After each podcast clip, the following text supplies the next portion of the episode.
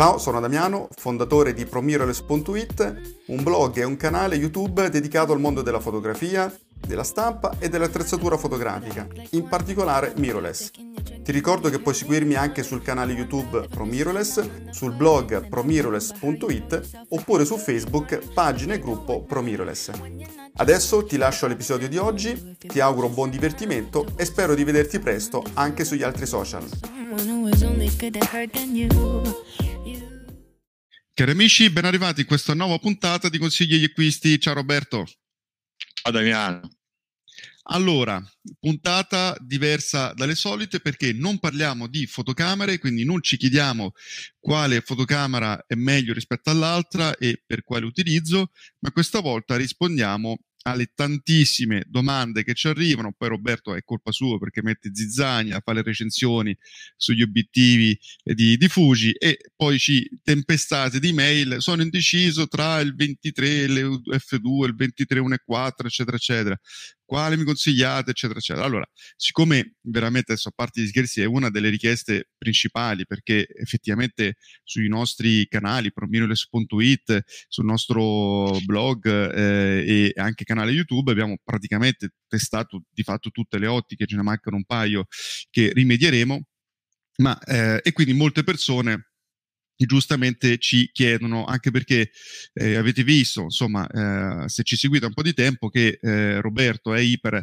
analitico eh, nell'analisi e quindi giustamente eh, possiamo darvi dei consigli. Tenete conto che Fuji sono sistemi che utilizziamo da parecchio tempo, abbiamo avuto praticamente eh, tutte le ottiche di cui parleremo oggi o comunque sia a qualcuna non l'abbiamo avuta, tipo il 50 F1 ma l'abbiamo recensita, per cui insomma vi parleremo e vi diremo, ehm, faremo un ragionamento sia oggettivo, analitico, analizzando alcuni dati, ma soprattutto esperienziale dandovi appunto dei consigli, quindi come se ci fosse la domanda, Damiano, tra il 16 F1 e 4 il 16 2.8, quale mi consigli e perché? Ok, questa è un po' la logica di questa puntata di consigli agli acquisti.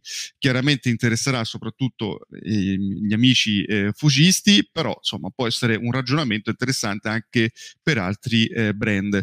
Allora Roberto, eh, direi di partire ricordando però una cosa importante, che il migliore investimento che possiamo fare è su noi stessi, sulle nostre capacità e sul nostro workflow fotografico, cioè su migliorare le azioni che vanno fatte e, e, che vengono fatte a livello professionale per ottenere un output, cioè una stampa o comunque un risultato, una, fo- una fotografia di qualità.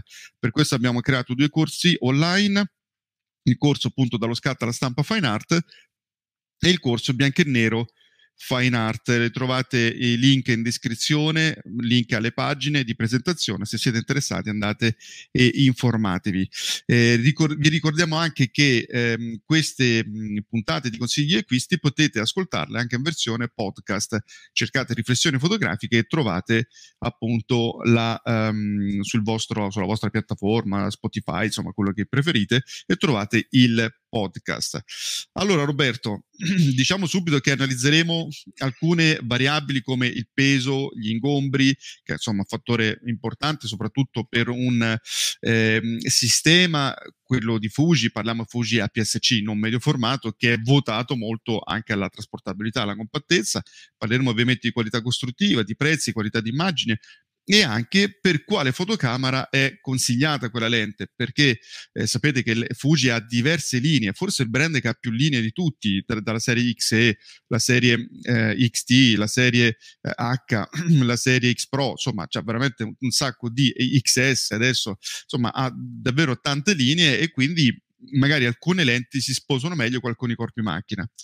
Allora Roberto, ci dici prima di tutto qualcosa sul 14 mm 2.8 che non essendoci un antagonista non l'abbiamo messo nelle slide, quindi ne parliamo solamente un po' a voce. Allora, 14 mm 2.8, che ci dici? Cosa pensi? Eh, consigli, non consigli? Allora, 14.2.8 è uno dei motivi per i quali mi sono, tra virgolette, eh, innamorato forse troppo, eh, diciamo, appassionato al mondo Fuji, perché nonostante sia un obiettivo presentato anni e anni fa, ha delle prestazioni veramente eccellenti. L'obiettivo prima di tutto molto compatto, il diaframma non è molto ampio, però con un 14 che equivale circa a un 19 sul full frame non c'è bisogno di avere un diaframma molto aperto. Diciamo che hanno scelto un diaframma relativamente chiuso per mantenere una grande compattezza. E vi assicuro chi ce l'ha può, può essere testimone è un obiettivo veramente molto molto piccolo. Ha poi dalla sua una eccellente correzione di quelli che sono i difetti ottici, distorsione è praticamente assente, su un 19 mm non dà certamente fastidio, anche la vignettatura molto bassa, ma sia la nitidezza che il look che sa donare all'immagine, ripeteremo parecchie volte la parola look, piacevolezza, no? quello, quelle, quello, che ti sa donare l'immagine con una certa tipologia di obiettivi, ebbene con questo 1428 è un'arma assolutamente vincente, piccolo, compatto, purtroppo come i vecchi Prime non è tropicalizzato, ha motore autofocus che non è fulmineo di vecchia concezione, però su un 19, su un grandangolo spinto, l'autofocus conta, tra virgolette, fino a un certo punto. Si può usare anche comunque in iperfocale, diaframmando l'F8 avrete una, un iperfocale amplissima, quindi è un obiettivo che si può trovare nel mondo dell'usato a prezzo molto favorevole e eh, io non posso altro che consigliarvela, anche se magari farete 100 scatti all'anno, però quando ne avete bisogno vi dà una... È da provare ragazzi, vi assicuro provatelo perché ne vale la pena. Sì, sono d'accordo con te Roberto, il 14 mm secondo me è uno di quegli obiettivi che eh, nel sistema Fuji XF ti fa davvero la differenza, cioè lo, lo trovo eh, una lente pazzesca, è vero a livello di motore autofocus non ha il motore mh, coreless, quindi il motore quelli più moderni, più aggiornati, che permettono oltre a una maggiore velocità anche una maggiore leggerezza e precisione, eccetera, eccetera, però comunque è veloce eh, e soprattutto il look dell'immagine è notevole. Quindi eh, se ci chiedete vale la pena acquistare il 14 mm sì assolutamente sì eh, principalmente per la qualità d'immagine e per questo look un po' particolare che effettivamente eh, ci, ci dà. Allora, su invece le altre ottiche grandangolari, qui cominciamo ad avere, diciamo, degli antagonisti, cioè abbiamo ad esempio il 16 mm 1.4 e il 16 mm 2.8. Allora do qualche dato Roberto, poi ci ragioniamo velocemente sopra. Mm. Cominciamo dal peso, che è un fattore importante perché molti scelgono la serie F2 o 2.8 eh, proprio per il fattore peso. La differenza c'è perché sono 375 grammi per il, la serie 1.4 e 155 grammi per il 16.2.8. Il diametro dei filtri, anche questo è importante perché poi tra l'altro i filtri costano, mh, mm, quindi 49 mm per il 16.2.8 e 67 mm per l'1.4 la lunghezza, anche questa c'è una differenza insomma rilevante, non è drammatica, comunque 73 mm, cioè 7 cm e mezzo circa, e eh, 4 cm e mezzo invece il 16 eh, 2.8. Sul discorso prezzo, il prezzo qui la differenza è, è notevole perché il 16.1.4 costa 850 euro e il 16.2.8 370. Eh, dico anche Roberto che il, mm, il motore eh, il motore autofocus delle entrambe le lenti è il coreless motor che è praticamente il sistema più evoluto di, mh, di Fuji per ehm, quanto riguarda la, i sistemi autofocus. Eh, sono più silenziosi, sono, se, non hanno esitazione, che cosa che diciamo con i vecchi motori potete sentire quel ta che cercano insomma di eh, perfezionare la messa a fuoco, è un sistema più leggero, quindi garantisce anche più leggerezza al, al, al, a tutto il blocco AF, insomma eh, sono perfetti anche per il video perché sono molto silenziosi. Eh, la cosa interessante, 9 lamelle su entrambe le ottiche, ok? Questo è interessante per il tema sfocato. E l'ultimo fattore importante, Roberto, è il fattore Resistenza, eh, resistenza, agli agenti atmosferici perché entrambe le ottiche sono eh, resistenti. Allora a questo punto la domanda è eh, quando e perché eh, andresti su un'ottica piuttosto che l'altra? Tu che mi dici Roberto? Allora, i fattori sono, si può valutare la qualità di immagine che nel caso dell'1.4 verso il 2.8 eh, la differenza non è eclatante, però devo dire che l'1.4, abbiamo provato entrambi gli obiettivi, l'1.4 ha sicuramente una qualità maggiore, ha un microcontrasto, microcontrasto più elevato, una correzione dei difetti ottici, quindi quello che è aberrazione, distorsioni, vignettatura, distorsione specialmente molto molto corretto. Eh, faccio una piccola parentesi, un nostro collaboratore utilizza normalmente il 1655-28 che è lo zoom eh, diciamo di serie che uno deve avere in borsa quando fa certi tipi di attività. Ha preso questo 16.1.4 ha fatto la stessa foto è rimasto basito a vedere la diversità di resa a eh, livello sì. di correzioni ottiche della, dell'ottica fissa rispetto allo zoom che non è uno zoom comunque da poco quindi per darvi un'idea a livello di diaframma, eh, chiaramente due stop sono tanti. E se uno eh sì. sa che deve lavorare spesso in ambienti bui, chiusi, dove c'è poca luminosità, avere due diaframmi in più cosa vuol dire? Poter abbassare di due stop il tempo di scatto o ancora di più abbassare di due, eh, due, stop i valori ISO. E sappiamo bene che eh, se uno può deve anzi lavorare comunque a ISO bassi nonostante le macchine moderne promettano mirabilie a ISO altissimi. Quindi più state in bassi con gli ISO meglio è, la foto è migliore, c'è più gamma dinamica eccetera eccetera cose che abbiamo già detto il terzo fattore è il corpo macchina. Se io prendo una serie XE, l'X4 per l'ultima uscita, è stata anche questa, che è una macchina compattissima, cioè, c'è poco da fare. Il 16.4 sì, va benissimo, ma ci sta male. Prima di tutto ci sta male come volumetria, complessi. Vedere una macchina che è più piccola dell'obiettivo non è il massimo. eh, vero, no? E, e, poi come bilanciamento, cioè io non posso operare l'X4 con una mano, ma anche con due, cioè diciamo che mi appoggio sull'obiettivo e la macchina appesa. E, e, quindi il 2.8 per dire la vedo, lo vedo diciamo una scelta quasi obbligata, certo non, non, vi obbliga niente nessuno, però nel caso di macchine compatte come l'XE, ma anche come la serie X Pro. Sì, ecco, io su, sì, sì, scusa Roberto se ti ho interrotto, e sai che io sono insomma, un fan, eh, ho utilizzato tantissimo la, la serie X Pro, ecco il 16 mm tenetelo in considerazione il fattore che in, in, entra all'interno della cornice quando siete in modalità ottica, chiaramente elettronico non c'è problema, e quindi può effettivamente preclude una parte della, della cornice, anzi può, eh, preclude una parte della visione della, eh, della, del, dell'inquadratura e ehm, per cui insomma è un po' problematica la, la, storia. Poi dipende tra l'altro quale X Pro perché la cornice cambia, ma comunque sulle serie X Pro la vedo un po' complicata la faccenda 16 mm nel 4. Non è che non sia fattibile, però è un po' sbilanciato. Secondo me l'ottico, come hai detto tu Roberto, perfetto per le serie XT, per la Serie H, eh, assolutamente perfetto. Sul discorso mh, XE, sì, certo, esteticamente non è bello, però avendo il mirino elettronico, diciamo,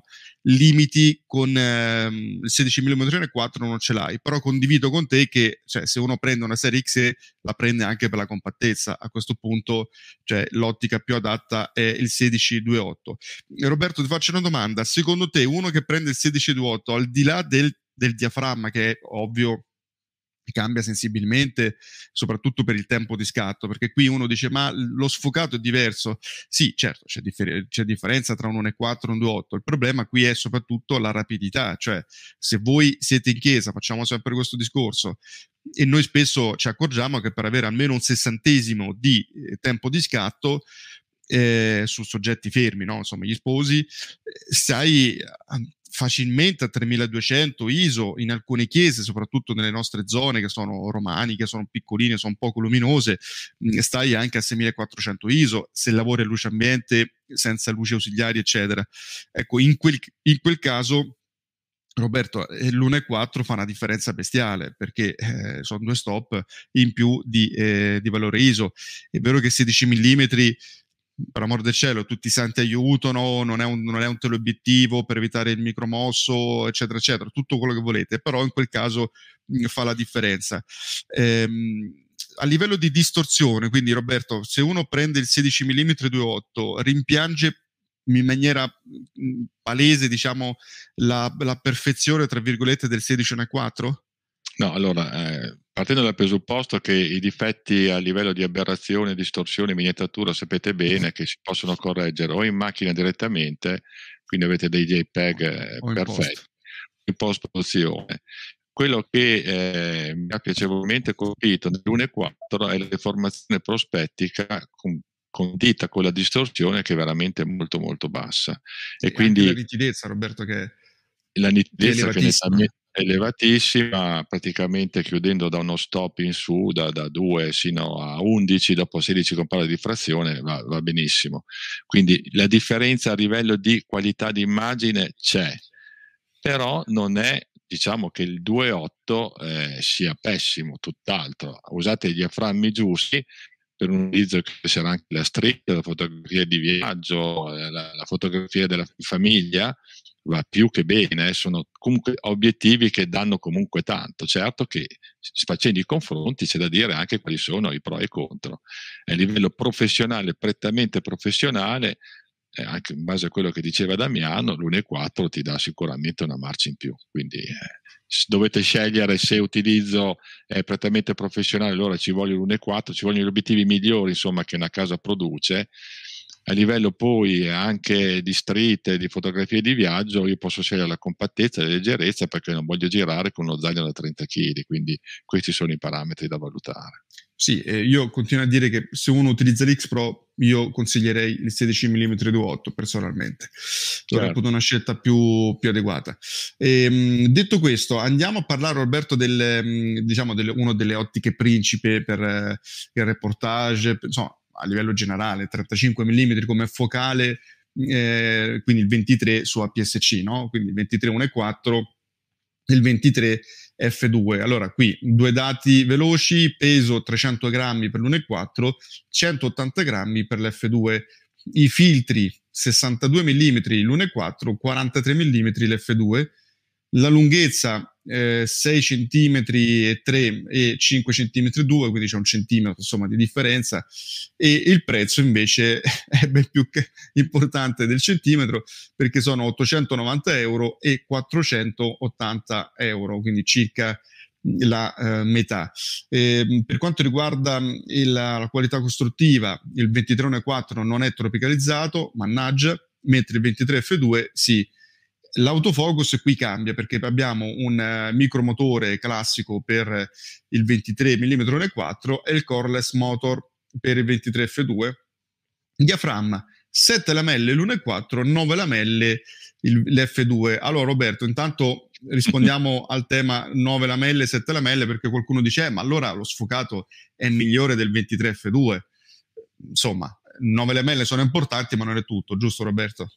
No, non è tutto, cioè diciamo che eh, quello che influenza la qualità dello sfocato è sicuramente il, il, numero di lamelle del diaframma, però questo lo si nota nei punti luminosi dove, faccio un esempio esagerato, un diaframma a 5 lamelle ti può dare una forma pentagonale, appunto 5 lamelle, se un diaframma a 11 lamelle ti dà un cerchio perfetto. Quindi questo nei punti diciamo luminosi di queste diversità ottiche dei primi anni 900, poche lamelle e punti luminosi fuori fuoco ti davano questa, questa sensazione. Mm.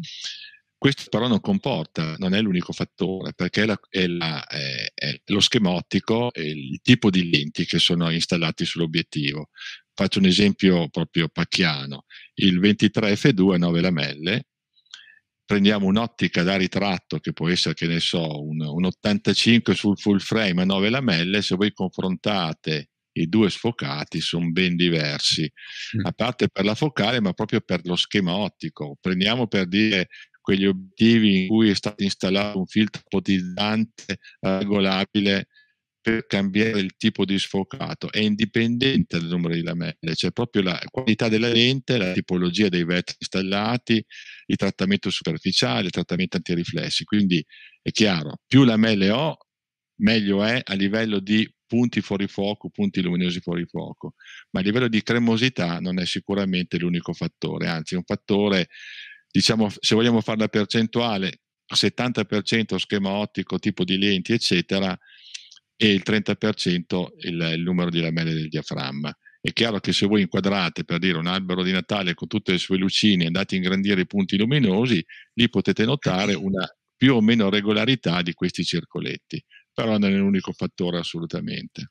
Sì, poi Roberto aggiungo solo una cosa veloce, è un po' la moda, quella di la moda, insomma, un po' la, la tendenza adesso di metterci parecchie lamelle perché siamo tutti fissati con questo bokeh, no? insomma, con questo, sfocato, eccetera.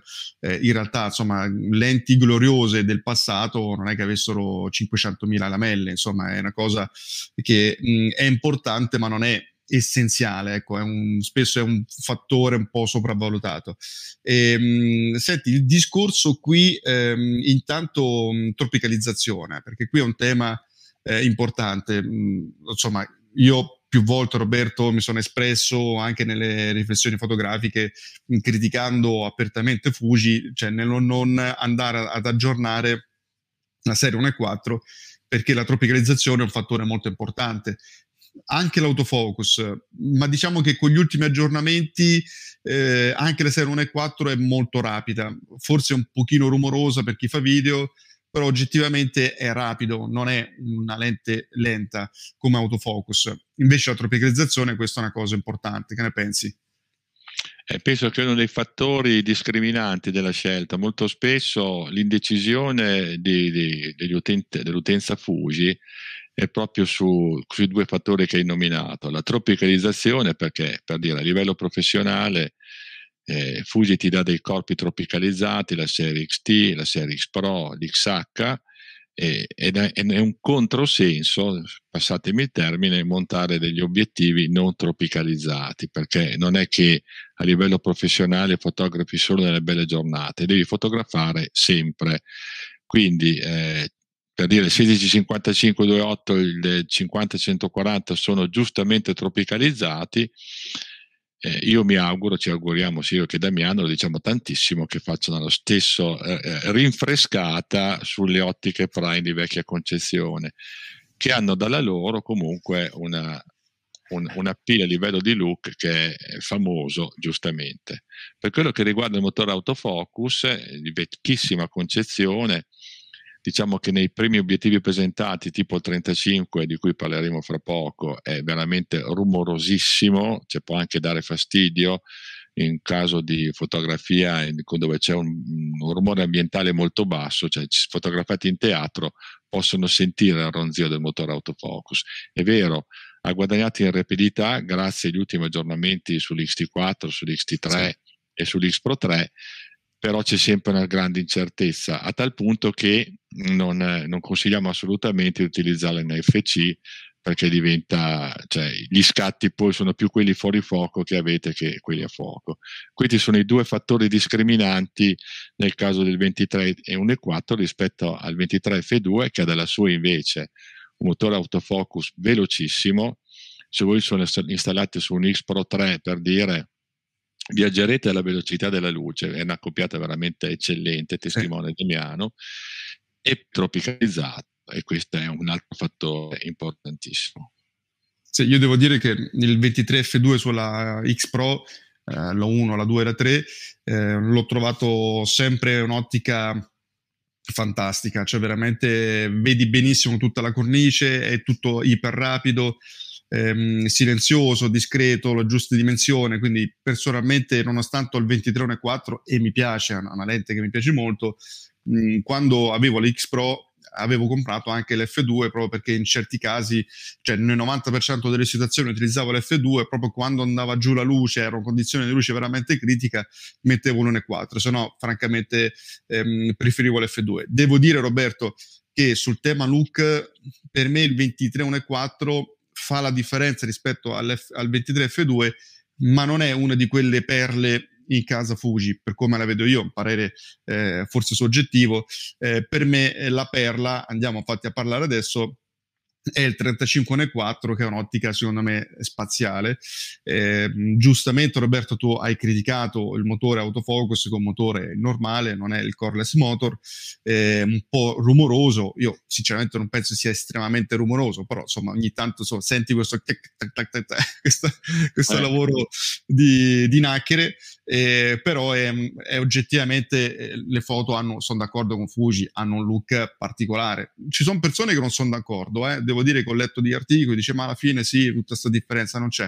Secondo me c'è, a me devo dire il B35 1.4 se per te è stato il 14 è stato diciamo l'ottica che insieme al 56 che proprio detto vabbè, fu, fantastica Fuji comunque andiamo a dare due dati 187 mm, grammi l'1.4 e 170 grammi attenzione all'F2 quindi in questo caso ci ballano sostanzialmente 17 grammi, quindi veramente Niente. poca roba.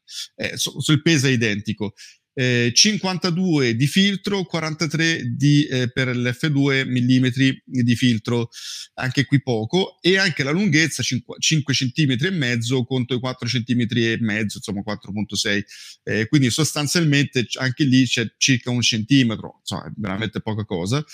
Il prezzo c'è differenza, ma non è importantissimo come prima, cioè 550 euro per il 35 N4 e 390 euro per il 35 F2. Poi ovvio che ho trovato occasione nell'usato, bla bla bla, adesso noi parliamo solo del nuovo. Mm, chiaramente il 35 N4 non è tropicalizzato, il 35 F2 è tropicalizzato e poi siamo alle solite 7 lamelle contro 9 lamelle, ma insomma perché parliamo di uno schema ottico che non è eh, recentissimo, ripeto, dove adesso il numero di lamelle è un fattore anche di vendita, un fattore anche commerciale. Allora Roberto, che ci dici di queste due lenti? E dopo ti dico la mia opinione, ma voglio sapere prima la tua.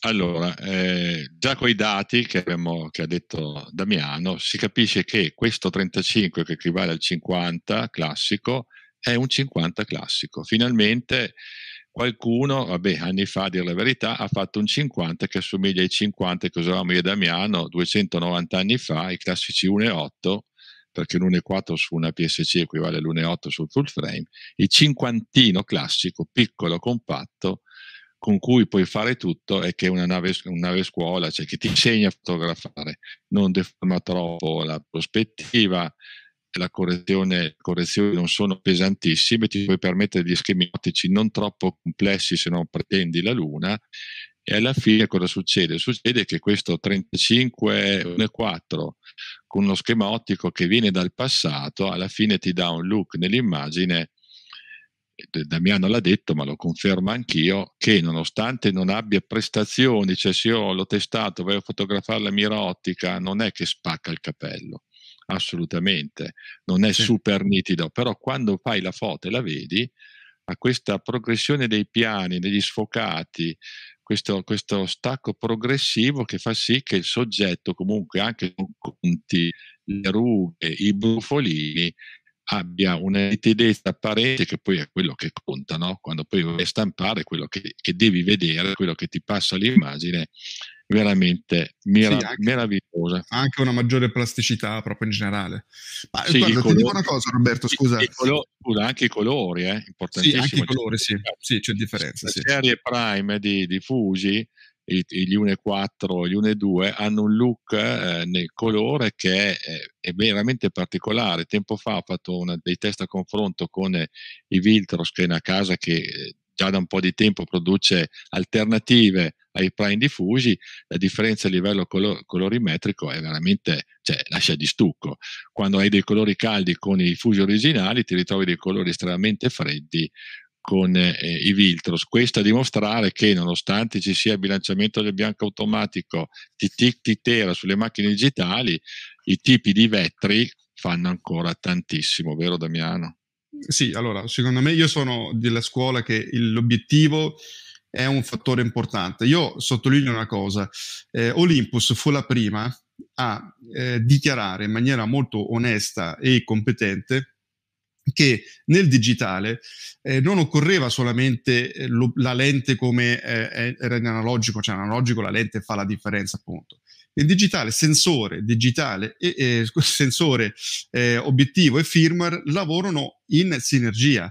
Quindi eh, l'obiettivo, a differenza di quanto si pensano molto che ormai conta solo il sensore no? per qualcuno, no? Dice, ah, il sensore della Sony, queste, sì, ma conta anche la lente. La lente è importante. E aggiungo una cosa, io preferisco sinceramente un'ottica magari meno perfetta, ma con più carattere, a un'ottica iper perfetta ma asettica. Questa è un po' la mia visione, perché alla fin fine ehm, quello che conta poi, eh, come ha detto Roberto, è la stampa, cioè siccome tu non vai a fare l'ingrandimento al 100%, quindi anche se non è ipernitido non succede nulla, ma se ti dà quel carattere particolare, beh, insomma, sinceramente eh, è importante. Non a caso se tu eh, provi l'85 1.2 adesso Canon, faccio un salto di sistema, l'85 1.2 parlo ehm, EF, quindi reflex eh, come, come, ottica, non è perfettissima, aberrazioni cromatiche, eccetera, eccetera, anche perché era insomma, diciamo, iniziata nell'epoca dell'analogico,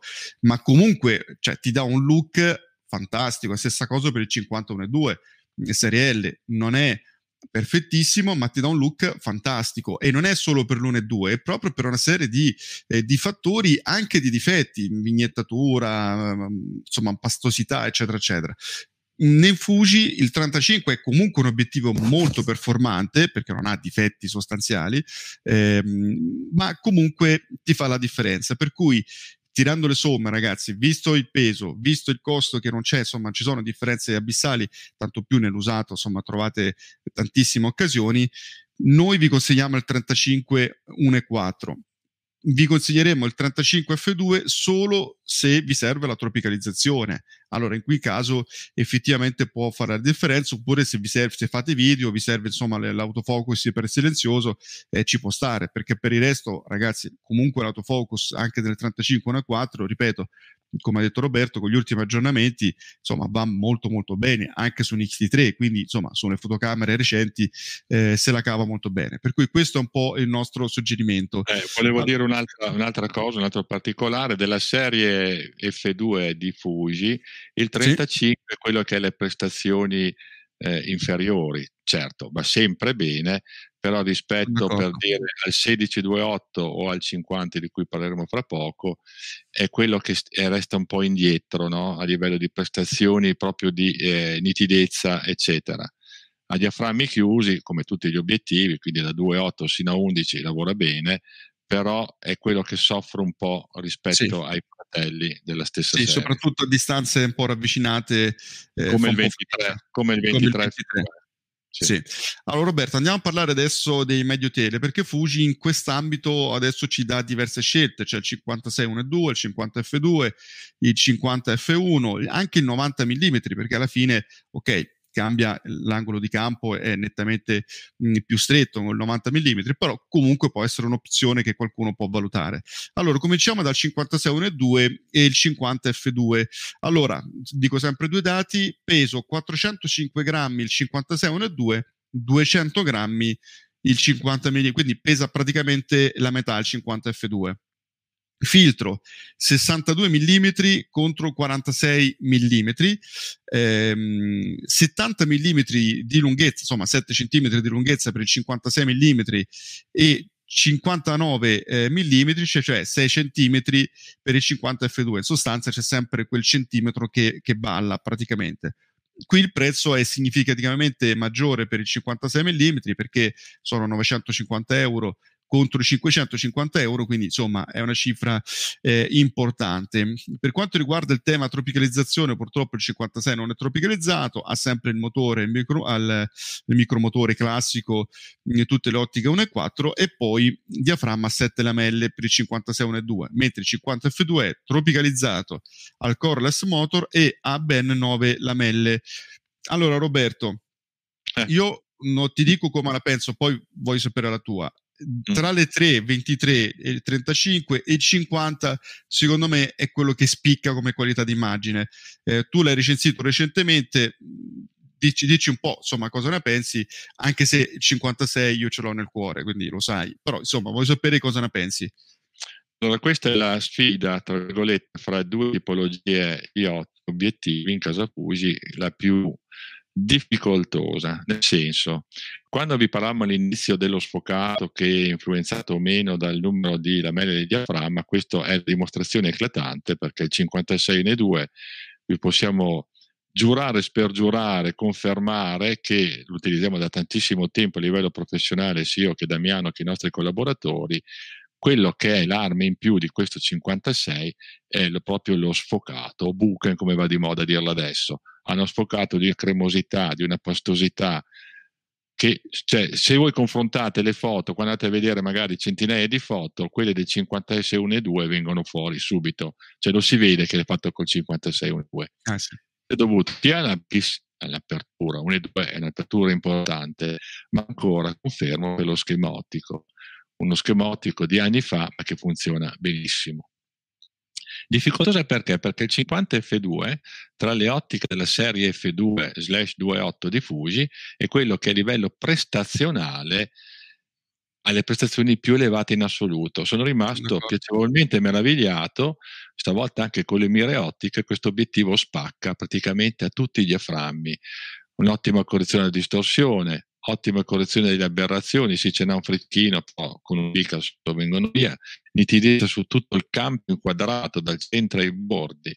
Uno sfocato degno, certo non è paragonabile l'uno e due, ma è un bello sfocato, quindi qui la guerra si fa dura. Però comunque se volete quel look quella, quella, quel tipo di immagine particolare delle vecchie ottiche Fuji, quella che ricorda un po' le, le, le, ottiche si costruivano una volta per i sistemi a pellicola, quella piacevolezza nel vedere l'immagine, prendete l'Une 2. È chiaro che se avete un X Pro, l'Une 2 è un po' sbilanciatino, va a coprire eh, completamente il, il, mirino galileiano, col 50 invece ci sta, anche perché per la forma, no? Se notate la serie F2 ha questa forma eh, conica con la punta del cono verso l'esterno proprio per andare a impattare sul mirino galileiano di X Pro 1, 2 o 3.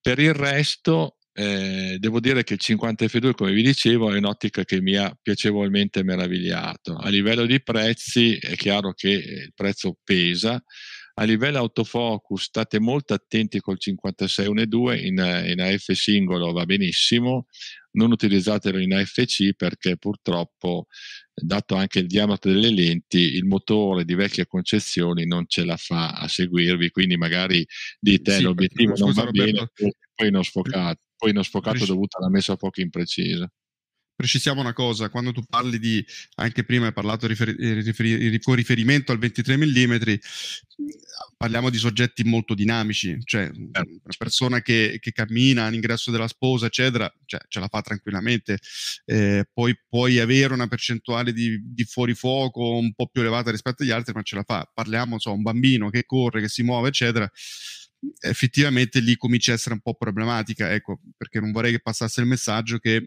queste ottiche in NFC non funzionano, non è vero, non lo utilizziamo, però non ti danno quella performance e quella percentuale di soggetti perfettamente a fuoco che puoi avere con la serie F2, esatto. cioè con la serie di motori nuovi, insomma, ecco, per, per precisare. E, ehm, Roberto, andiamo a vedere un attimo il, ehm, anche il 50 F1 e 90 mm F2 eh, perché effettivamente uno può essere interessato anche a queste focali il 50 mm perché è un F1 quindi insomma iperluminoso e il 90 mm che dice guarda a me interessa avere quel quella, quella, focale in più, cioè un 135 mm, che magari mi può tornare comodo. Ehm, allora, tanto per darvi un'idea sui pesi, il 56 mm, vi ricordate, 405 grammi, il 50 mm F1, 845 grammi, il 90 mm 540 grammi, quindi l'F1 ragazzi pesa come un 24-72 full frame, ok? Insomma, per darvi un'idea filtri 62 mm per il 56 per il 90 f2 77 mm per il 50 f1 vabbè filtri importanti ma non estremi. Per quanto riguarda la lunghezza 7 cm il 56 f1 eh, 10 cm e 3 insomma il 50 mm 10 cm e 5 il 90 mm quindi sostanzialmente ehm, tra il 90 e il 50 f1 non c'è una grande differenza. Il prezzo qui ragazzi sono randellate di quelle importanti come differenza di prezzo. Poi secondo me il prezzo non è esagerato. Comunque 950 euro abbiamo detto il 56 1 e 2 880 euro il 90 f2 e 1500 euro il 50 F1 quindi praticamente costa eh, quasi no, il doppio no ma insomma si avvicina al um, quasi il doppio del 50 del, del 90 mm f2 quindi insomma 50 mm f1 è veramente un prezzo importante e c'è da chiedersi e ti faccio la domanda eh, tu acquisteresti il, eh, il 50 mm f1 spendendo 1500 euro rispetto al 56 1.2? Non lo so Roberto, che dici? Allora, quando mi è arrivato da Fuji Italia per testarlo, eh, la prima cosa che mi ha colpito, a parte la scatola già un po' grandina, ma quando ho aperto la scatola ho detto, per dici che, che razza di, bestia, perché è vero, è lungo come il 90, ma è grande il doppio e, e pesa anche, cioè, non dico il doppio, ma quasi, insomma, è un obiettivo importante sfilato dalla scatola, tolto il tappo posteriore, ho dato un'occhiata a come, come, era costruito, sono le solite cose, l'ho messo su un XT4 e l'XT4 ha fatto, eh, senso, che cosa, che cosa, che cosa, c'è una battuta, però insomma si sbilancia un po'. È un obiettivo insomma che non dico che come un 50-140 assolutamente, a parte che 50-140 ha il supporto per il cavalletto, però insomma è un obiettivo che sbilancia un po'. Ho acceso la macchina, ho cominciato a fotografare. La prima cosa che ho notato è sicuramente la silenziosità del motore, perché è un motore di ultima generazione. Sì, il coreless.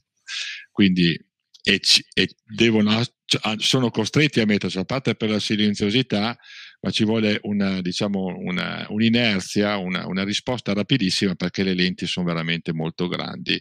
Mm-hmm. E la messa a fuoco interna, quindi lo spostamento è fatto di un piccolo gruppo di lenti, ma questo piccolo gruppo di lenti sono lenti comunque voluminose. E poi ho cominciato a scattare e quello che ho notato subito è che questo F1 ti dà una marcia ancora in più rispetto all'1.2, però ti dà una marcia in più, ma alla fine il look dell'immagine non è che ci sia questa differenza, anzi per sotto certi aspetti l'1.2 con tutte le sue imprecisioni ti dà quella, quella foto più, quell'immagine più, più onirica, più, più, più piacevole da vedere. L'uno è un'ottica moderna, come tutte le, le ultime ottiche che, san, che stanno uscendo, no? ottiche un po' asettiche, passatemi il termine, una precisione, difatti nei test sia a livello di nitidezza, chiaro, F1 al centro e i bordi ancora di più non può essere super nitido, ma no, chiudete di un mezzo, uno stop, eh, due terzi stop, c'è già spingere come un tamburo. E, però è, è, è, troppo nitida, cioè nel senso anche i passaggi, la progressione dello sfocato è bellissima, è piacevolissima, ma è troppo perfetta.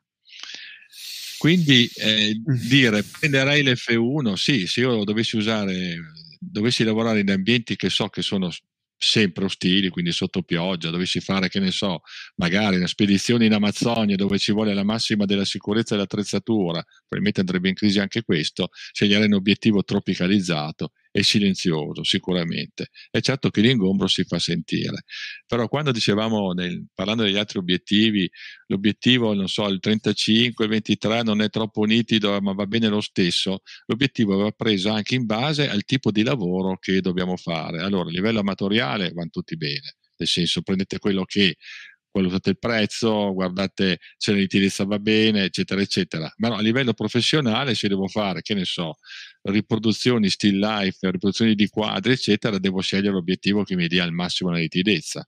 In questo caso, dovessi fare dei lavori con, un, con questo medio tele, in cui oltre ad essere un ambiente ostile, serve la massima qualità di immagine a livello di nitidezza, aberrazione, eccetera, andrei sull'F1. Però eh, devo valutare appunto se ne vale la candela. Perché a livello di nitidezza pic- ti, ti lancio la palla il 90 non ha nulla da rimpiangere al 50 F1. Eh. 90 no, come, allora, come, sì. allora come, come, lente 90 mm secondo me è la lente più performante come precisione eccetera 90 mm è veramente un rasoio io ho trovato solo una lente in, in casa Fuji più incisa mh, del 90 che è l'80 mm macro che è veramente mostruosamente nitida. Eh, sul tema Roberto 56-50 mm si vede o non si vede la differenza? Devo dire che ho un'opinione un po' diversa. Secondo me la differenza si vede Mm, non, non, l'ho trovato neanche settico, devo dire il look del 50 F1. E il tema secondo me qui è un altro per come la vedo io, cioè eh, c'è una differenza di prezzo e di ingombro importante, per cui uno veramente deve chiedersi se quello stop ti può fare la differenza. In certi casi, ragazzi, io scattavo in interni a, con luce scarsa a, un, a, 400 ISO, ma con luce veramente scarsa, quindi insomma ciucci tutta la luce disponibile e quindi ti dà anche insomma questo tipo di vantaggio. Mm, l'autofocus è preciso, certo non è iper rapido, quindi se uno si aspetta eh, un, um, un, autofocus mostruosamente più rapido del 56 mm, non è così, cioè non è come il 90 f2 che è molto molto rapido.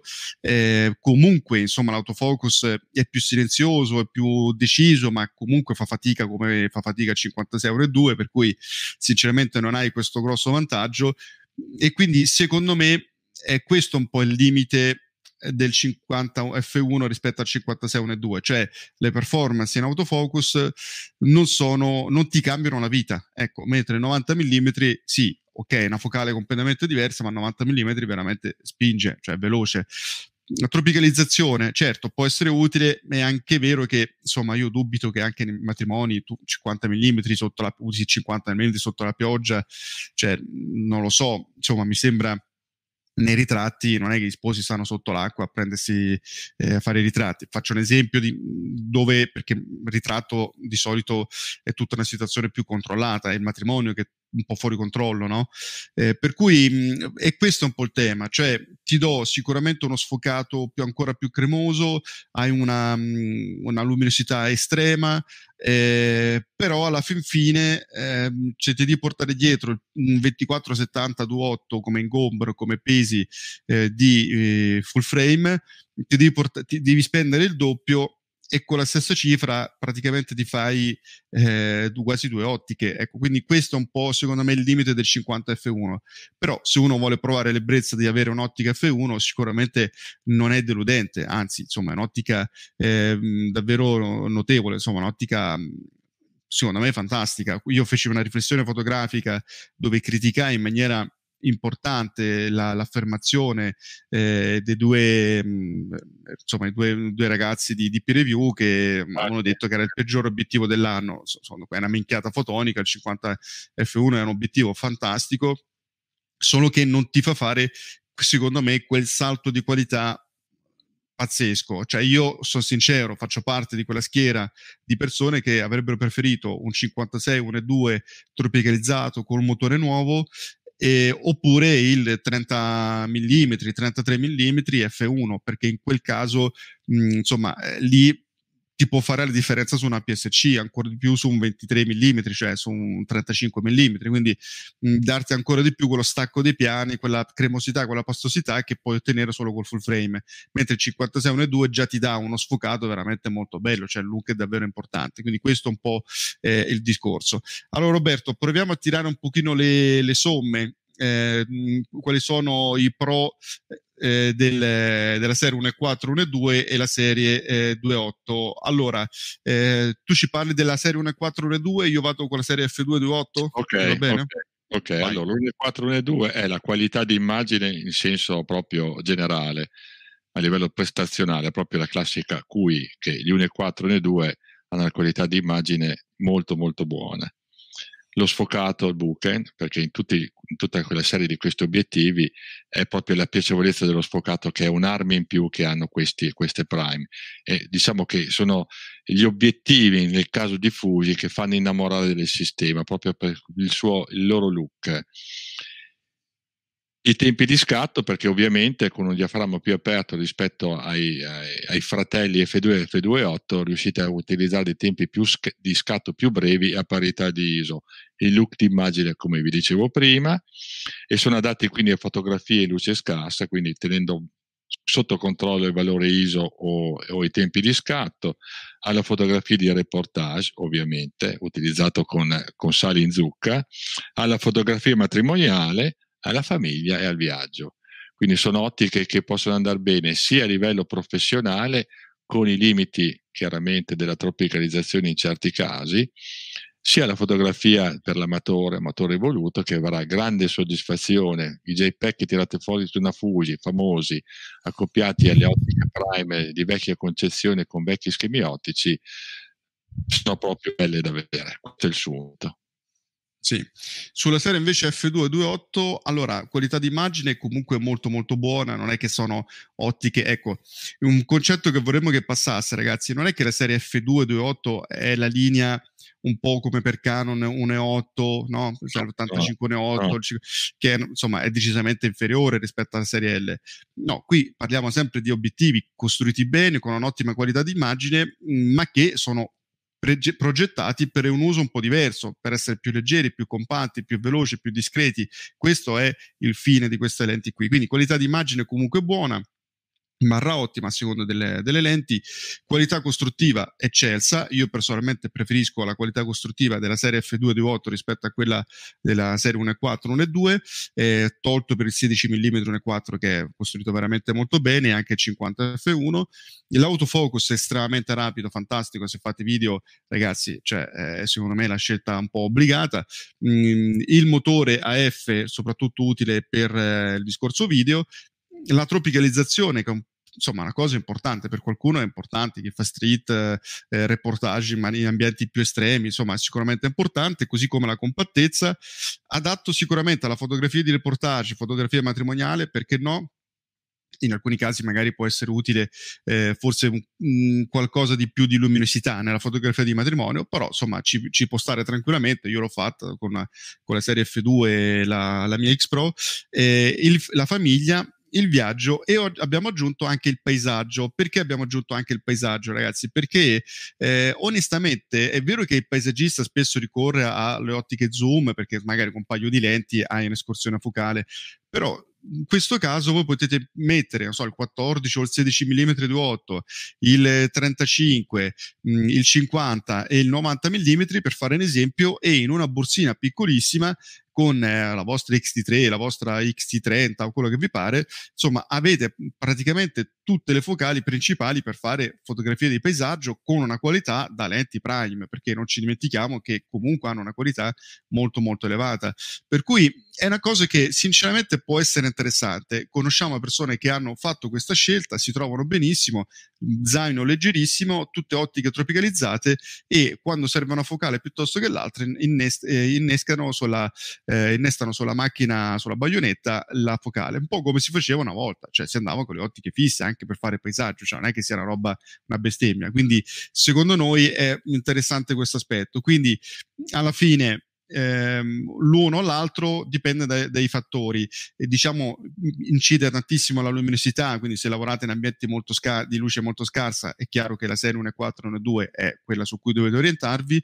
Altrimenti se non avete bisogno di lenti iperluminose francamente la serie F2 risparmiate parecchi soldi, eh, risparmiate in termini di leggerezza, sono tropicalizzati, vanno veramente bene, eh, quindi sinceramente può essere una scelta davvero da prendere in considerazione. Se poi lavorate con le serie X Pro, a nostro giudizio le ottiche da prendere in considerazione sono le F2, fatta eccezione per il 35 1.4 che impatta poco eh, nella cornice diciamo del, del, del telemetro insomma della, del mirino ottico. Quindi questo è un po' il discorso in sintesi. Allora noi vi abbiamo detto la nostra opinione da utilizzatori di queste lenti quindi non è un discorso solamente virtuale ma è da esperienza pratica. Eh, siamo convinti che molti di voi hanno provato l'uno e l'altro obiettivo, eh, magari potete lasciare le vostre testimonianze, perché conta sicuramente il nostro parere, ma conta anche il vostro parere eh, e conta soprattutto per coloro che desiderano acquistare uno o l'altro prodotto e vogliono avere un feedback, un'informazione concreta eh, di chi, eh, da parte di chi sta utilizzando o ha utilizzato queste lenti. Allora, questo è il nostro parere. Se vi piacciono questi video, mi ricordatevi di mettere un like. Iscrivetevi al canale, ragazzi, non vi costa nulla, ma ci date una mano immensa nel eh, portare avanti il nostro progetto, nel nostro picco, nel fare informazione. Quindi iscrivetevi al canale. Noi ci vediamo alla prossima puntata di Consigli di Acquisti. Ciao Roberto, ciao ragazzi. Ciao Damiano, ciao ragazzi. Mi auguro che questo episodio ti sia piaciuto. Ti ricordo che se vuoi puoi seguirmi anche sul blog promiroless.it e su YouTube e Facebook Promiroless. Ti ricordo anche il mio corso online dallo scatto alla stampa fine art che puoi scoprire visitando il blog promiroless.it alla pagina corsi. Ti ringrazio, ti auguro buona giornata e ci sentiamo al prossimo episodio. Ciao!